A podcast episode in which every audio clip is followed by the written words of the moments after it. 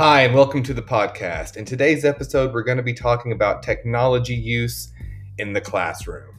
How does it fit into the overall learning environment? And what do we need to be looking out for in terms of its social and emotional impact on students? Stay tuned and we'll get right into it.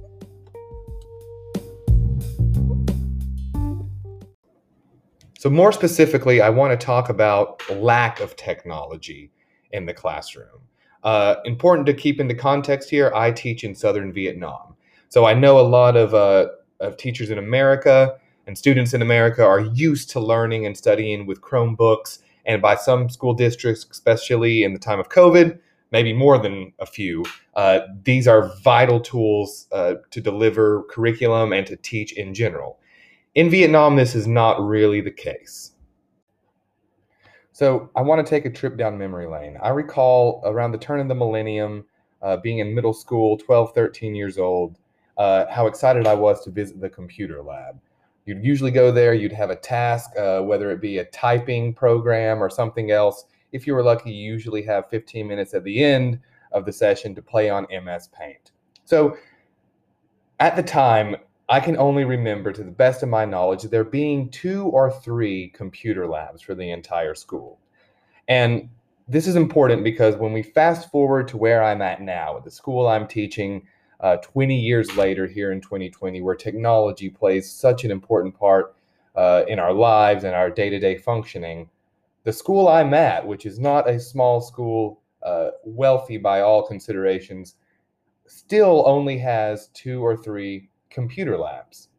And on top of that, the culture surrounding technology use uh, as an educational tool, while uh, it's looked at more favorably post COVID, this is a big, big hurdle when it comes to the administration's ideas behind it and also parents. And I think this is important to dissect when we're talking about the future of schooling because this is a strange uh, human characteristic because we are all always on our devices. We use it when we don't even know we're using it a lot of times. Yet we are still very, very reluctant to apply this to areas of our life uh, like education and, and, and, and the like. One of the hurdles with technology uh, and and learning how it impacts our lives is that it's it's going it, it's becoming integrated so quickly, it's really hard to study it, right?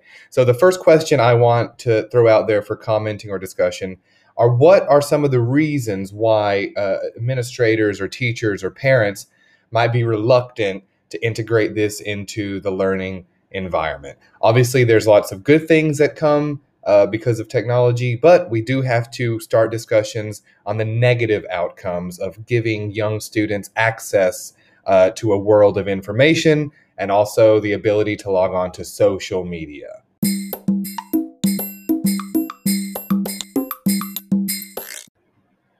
So, in the spirit of Halloween, uh, after I came home last night from work, I decided to watch something terrifying on Netflix. So, I landed on The Social Dilemma.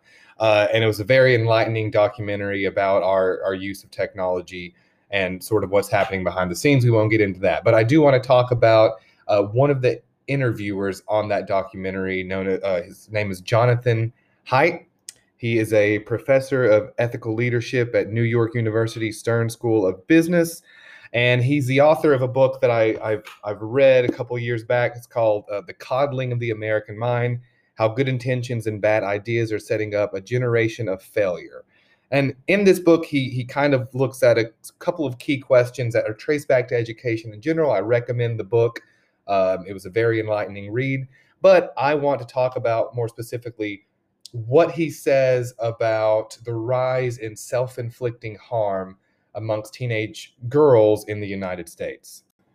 So, both in the book and the Netflix documentary, Jonathan Haidt gives us an alarming uh, graph. So, if you have access to Netflix and you pause this documentary at about the 40 minute mark, uh, you'll see a graph that uh, that's detailing U.S. hospital admissions for non fatal self harm in teenage girls. So this graph shows from 2001 to 2009, uh, these uh, these admissions for self harm are pretty constant, and then 2009 on both age groups, girls age 15 to 19 saw a 62% increase uh, in hospital admissions for non fatal self harm, and at the same time, girls aged 10 to 14, a 189% increase in admitting themselves to the hospital.